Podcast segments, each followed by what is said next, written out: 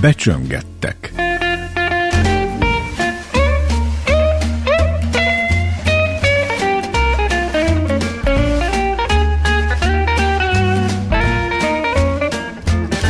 Amikor én mentem Minasnak, akkor a gyerekek megtanulták a szakmát, hogy hogy lettem pék. Elküldött az anyám, Tisza Miklósi születésű vagyok, elküldött sókára egy kiló körömé babot akart főzni. De azt mondja, hozzá kenyeret is, mert azt mondja, nálunk nem lehet kivárni a sort, akkor összeszedték a privát péket, azt az állóiba behajtották. Együttem csókára, bementem a hentős boltba, kértem egy kiló körmöt. Rátettek a mázsára egy koca körmöt, több volt, mint egy kiló. Nekem csak annyi pénzem, annyit kaptam, ami egy kilóra való. Mert kenyére megkülött, hogy hagyjam. Fő még a pékségbe, hát nincsen, még most rakják, majd be, meg mit tudom én, hát akkor hazabatyogtam. Hát oda ott egy úzsva van, kint van egy segédmester, mondom neki, így, Dalibor, mondom, ha mit csináltak, ha még nem süttek, nézd, mennyi nép itt van.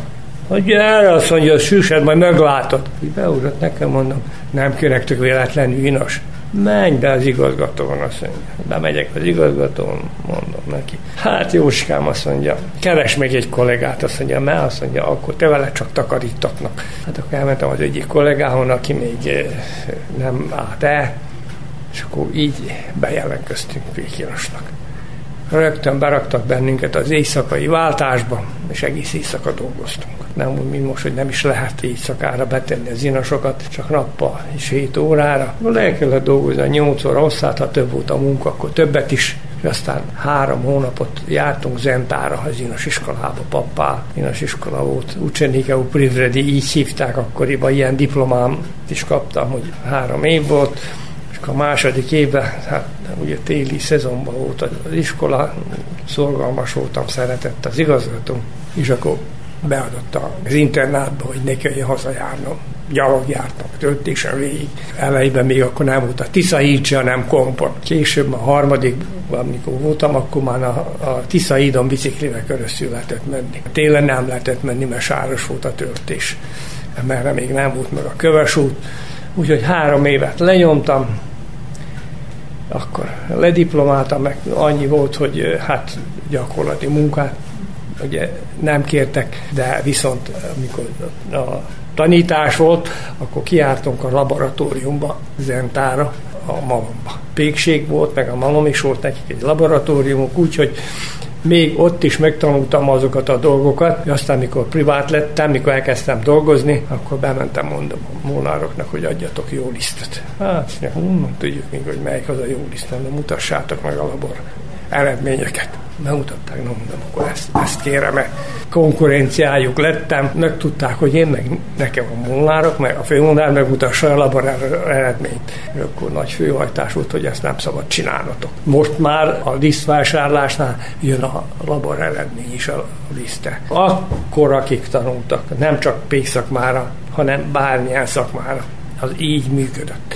Én mikor ugye csináltam a záróvizsgát, vizsgáztattak bennünket, három vagy négy tanár, meg le kellett írni, kihúztam a kérdést, és akkor le kellett írni minimum három lapot, hat oldalt. Én 24 lapot írt, nem is kaptam vissza. Ott maradt, mutogatták még utána pár évig, mutat, így kell kinézni, kitűnő munkának, vizsgamunkának.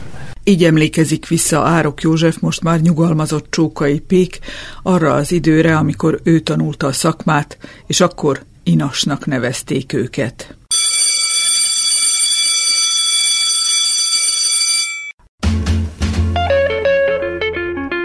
Becsöngettek.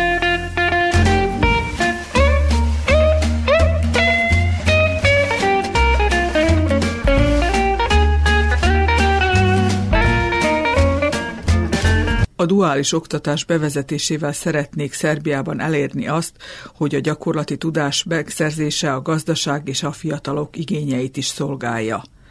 A cél, hogy itthon maradjanak, az eddiginél jobb fizetésért dolgozzanak, és jól érezzék magukat, fogalmazott Mladen Sarcevics oktatási miniszter egy nemrég megtartott tanácskozáson. Ugyanitt Ursula Reynold, a Svájci Gazdasági Intézet professzora hangsúlyozta, hogy a vállalatok számára kedvező a kettős felkészítés.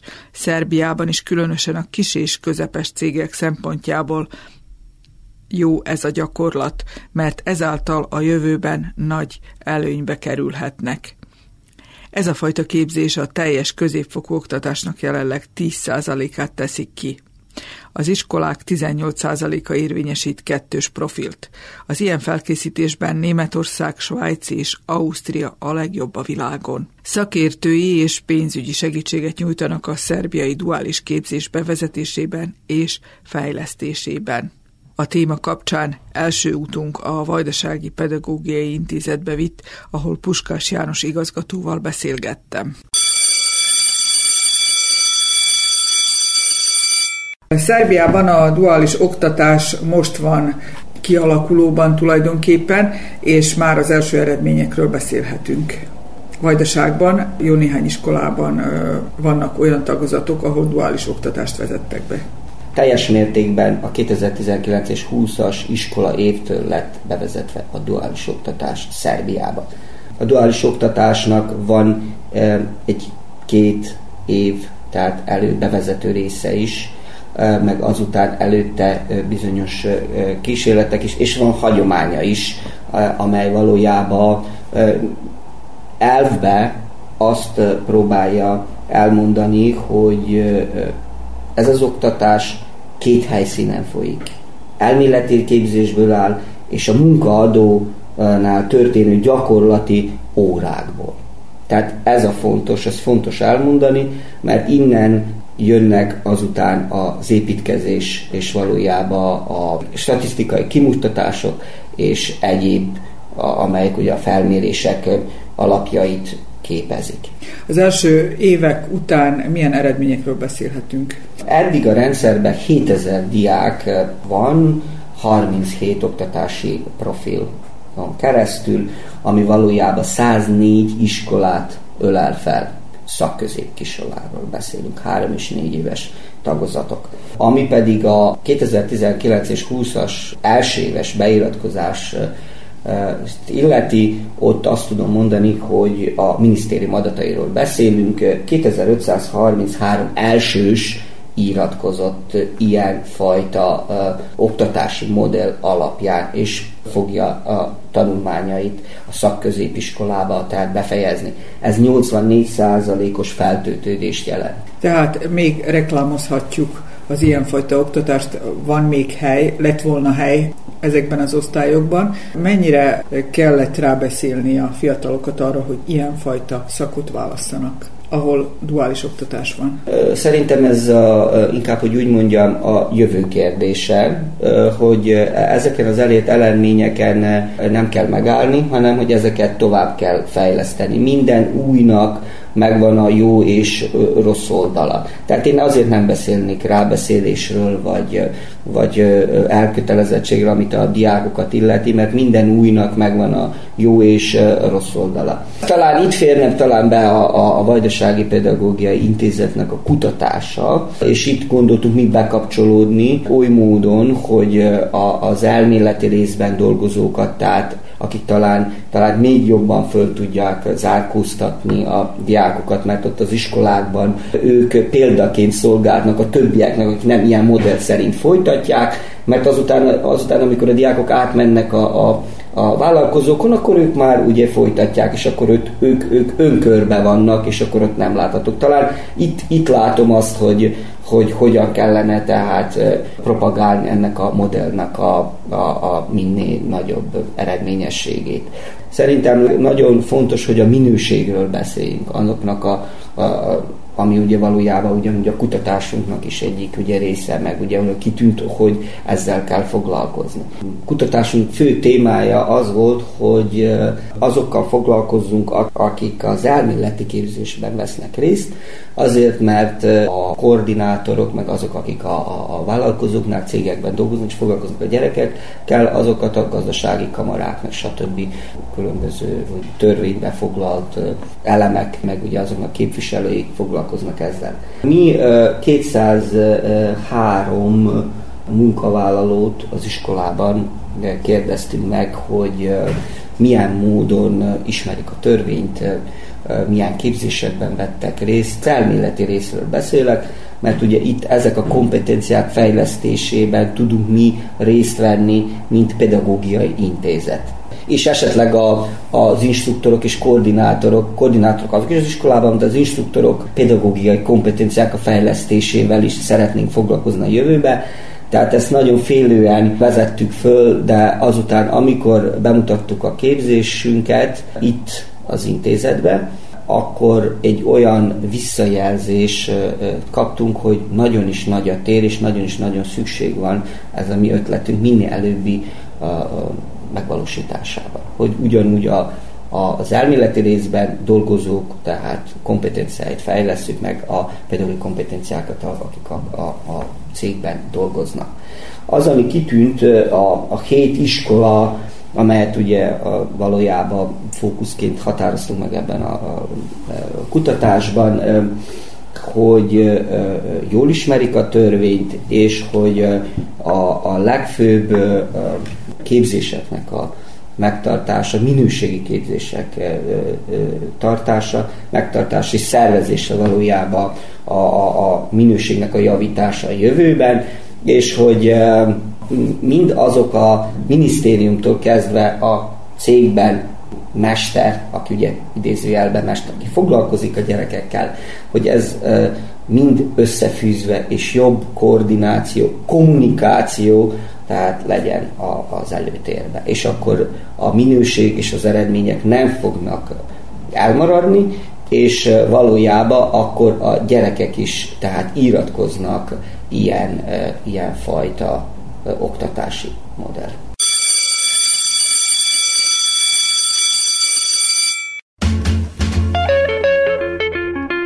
becsöngettek.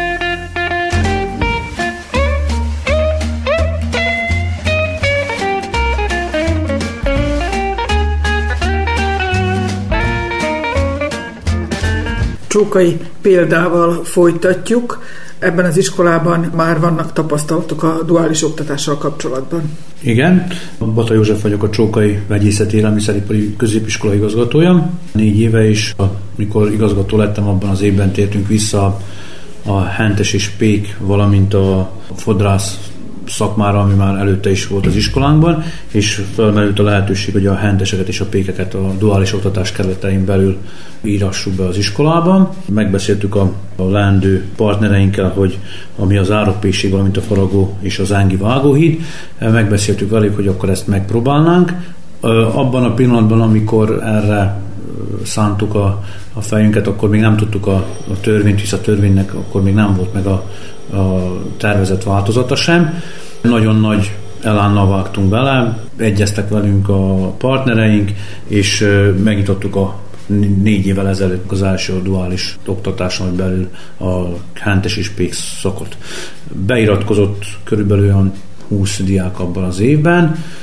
Végül is nagy különbség akkor még nem volt a régi tanítási módszer és a duális oktatás között, hisz lényegében ugyanazt tartalmazta, hogy a diákjaink a külső helyen végezték el a gyakorlati oktatást, tehát az azt jelentette, hogy az első osztályban egy napot a pékségben vagy a Vágóhídon töltöttek, és ott tanulták a megfelelő tanárral, akit a pék vagy a vágóhíd, tehát a, a cég biztosított nekik.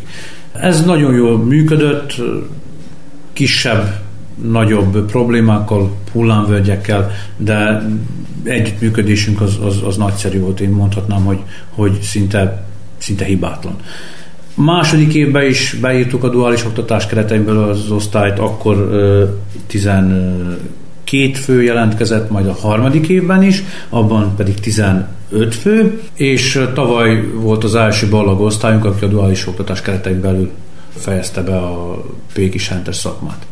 Ez eddig mind nagyon jól, meg nagyon szépen működött, viszont mindenki tudja, hogy a duális oktatásra kiírt törvény az, az idei iskolai lépett hatályba, és ennek a törvénynek a hatályba lépésével jöttek olyan kötelezettségek, amelyeket a cégek nem nagyon tudtak már biztosítani a diákjainknak. Itt elsősorban az anyagiak az akadály. Igen, nagyon fontos azt hangsúlyozni, hogy a duális oktatás és a régi ö, oktatás között A legnagyobb különbség az az, hogy a diákok a duális oktatás keretein belül fizetve vannak, a minimál bérnek a 70%-ával kell őket, vagy köteles őket fizetni a, az alkalmazott cég. Ez és tulajdonképpen egyfajta motiváció a gyerekeknek, hogy igen, pontosan, teljesítsenek. Pontosan ez lenne a célja, és szerintem ezt a célt tökéletesen is szentesíti, tehát meg tudja valósítani, mert mindenki, aki erre szakmára beiratkozik, ha még plusz anyagilag motiválva van, az, az, csak, az csak jót hozhat neki. Viszont a probléma az ott, ott jelentkezett, hogy azok a cégek, akik vállalták volna az oktatást, ők nem kaptak megfelelő motivációt más irányból. És pont ezen dolgozunk most, hogy jövőre újra duális oktatás keretein írjunk be ö, osztályt, vagy nyissunk osztályt, mégpedig úgy, hogy az önkormányzattal egy tervezetet hozunk, amivel az önkormányzat valamilyen módon segíteni, ösztönözni tudná esetleg a cégeket, hogy mégis a diákjainkat befogadják.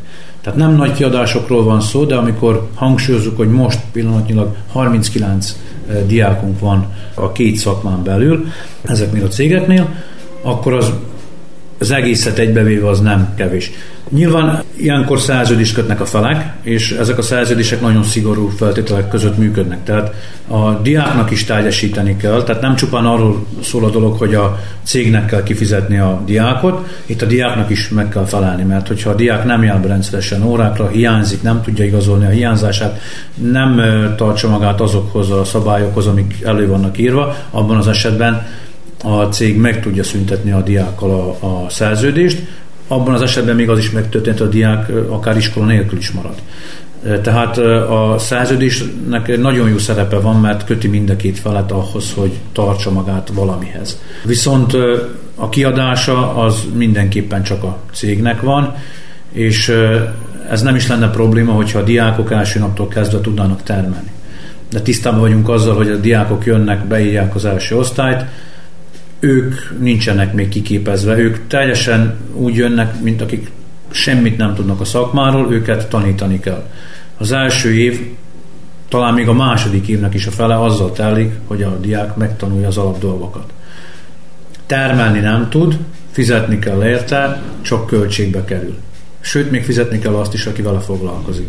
Ez nagyon-nagyon nagy megterhelés a cégeknek, és ez nagyvárosokban inkább könnyebben működik. Itt nálunk kisebb városokban, kisebb helységben nagyon nehéz olyan cégeket találni, akik hajlamosak erre, vagy akik meg tudják maguknak engedni ezt, hogy ilyen módon működjenek.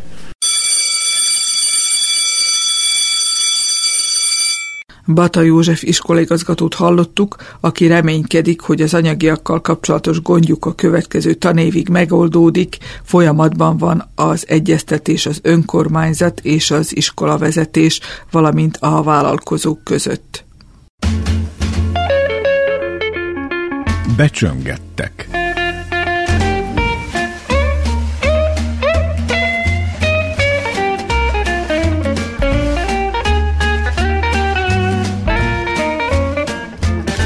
Mennyire nehéz a mai fiatalokat termelői szakmák választására ösztönözni? Jelen a Gábrics vagyok, koordinátor.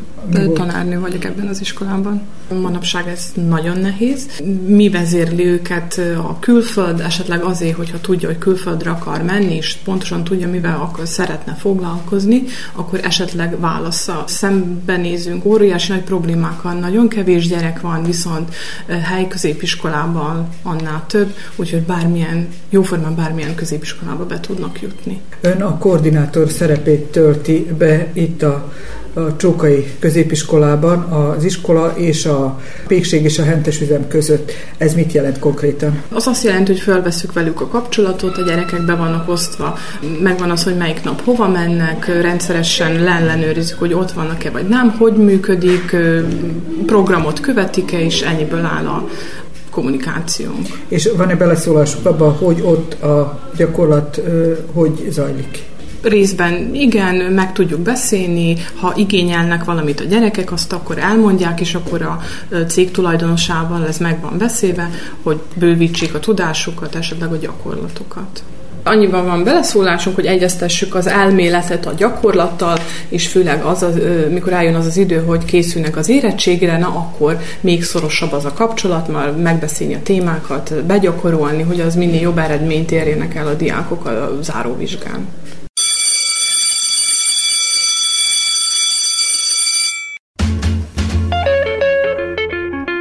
Becsöngettek.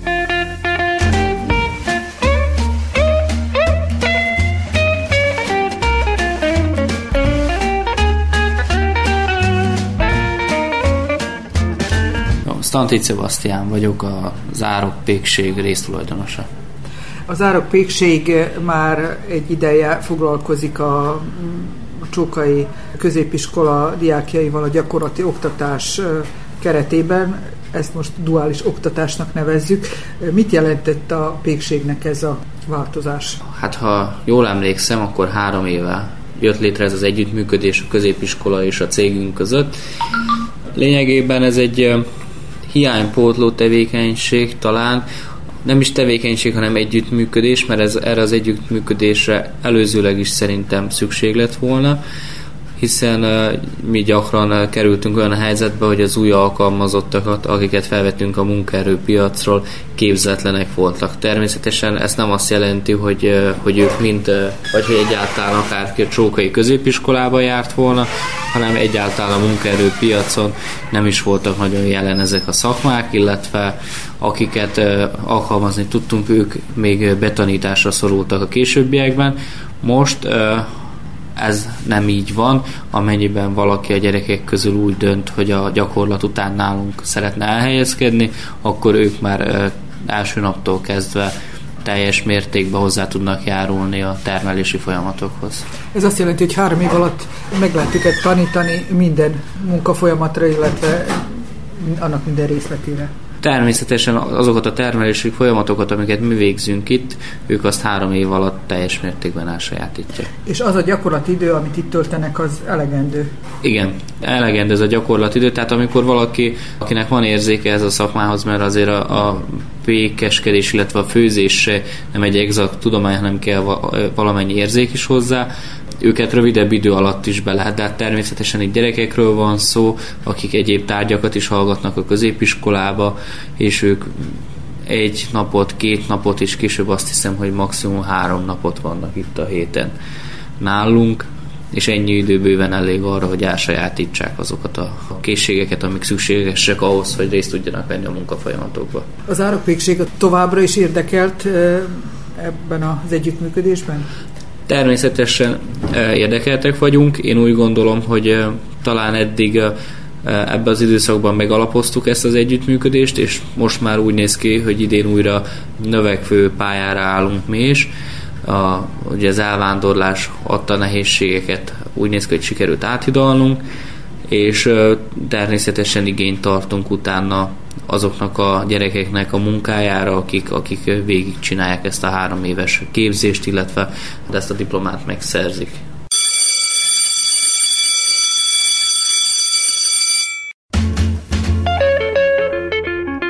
Becsöngettek.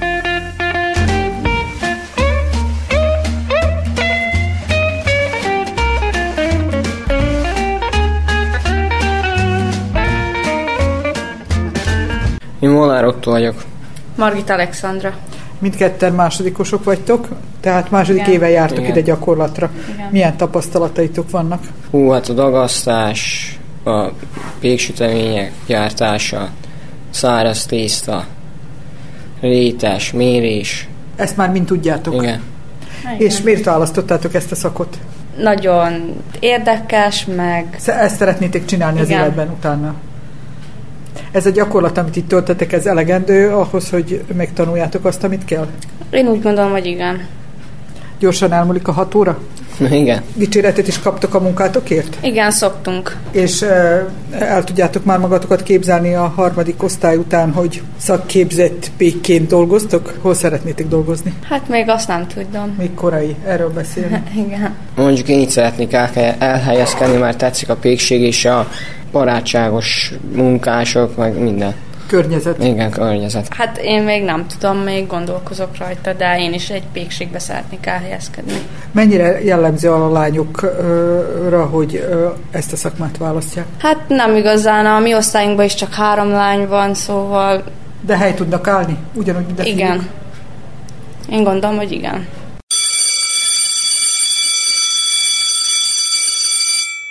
Oktatási kérdéseket boncolgató műsorunk végéhez értünk. Az első adásban a duális oktatásról volt szó, csókai példa bemutatásával hoztuk közelebb a témát. Két hetente jelentkező adásunk következő kérdése a szerb nyelv tanulása körüli gondok lesz ez a legnagyobb probléma, hogy sokan magyarországi továbbtanulás mellett döntenek. Hallgatóink témajavaslatait is szívesen vesszük.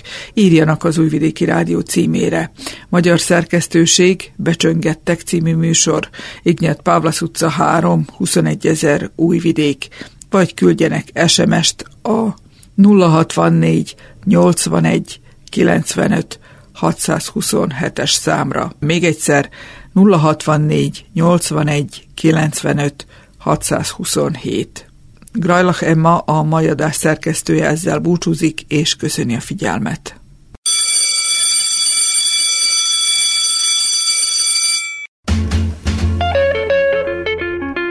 Becsöngettek.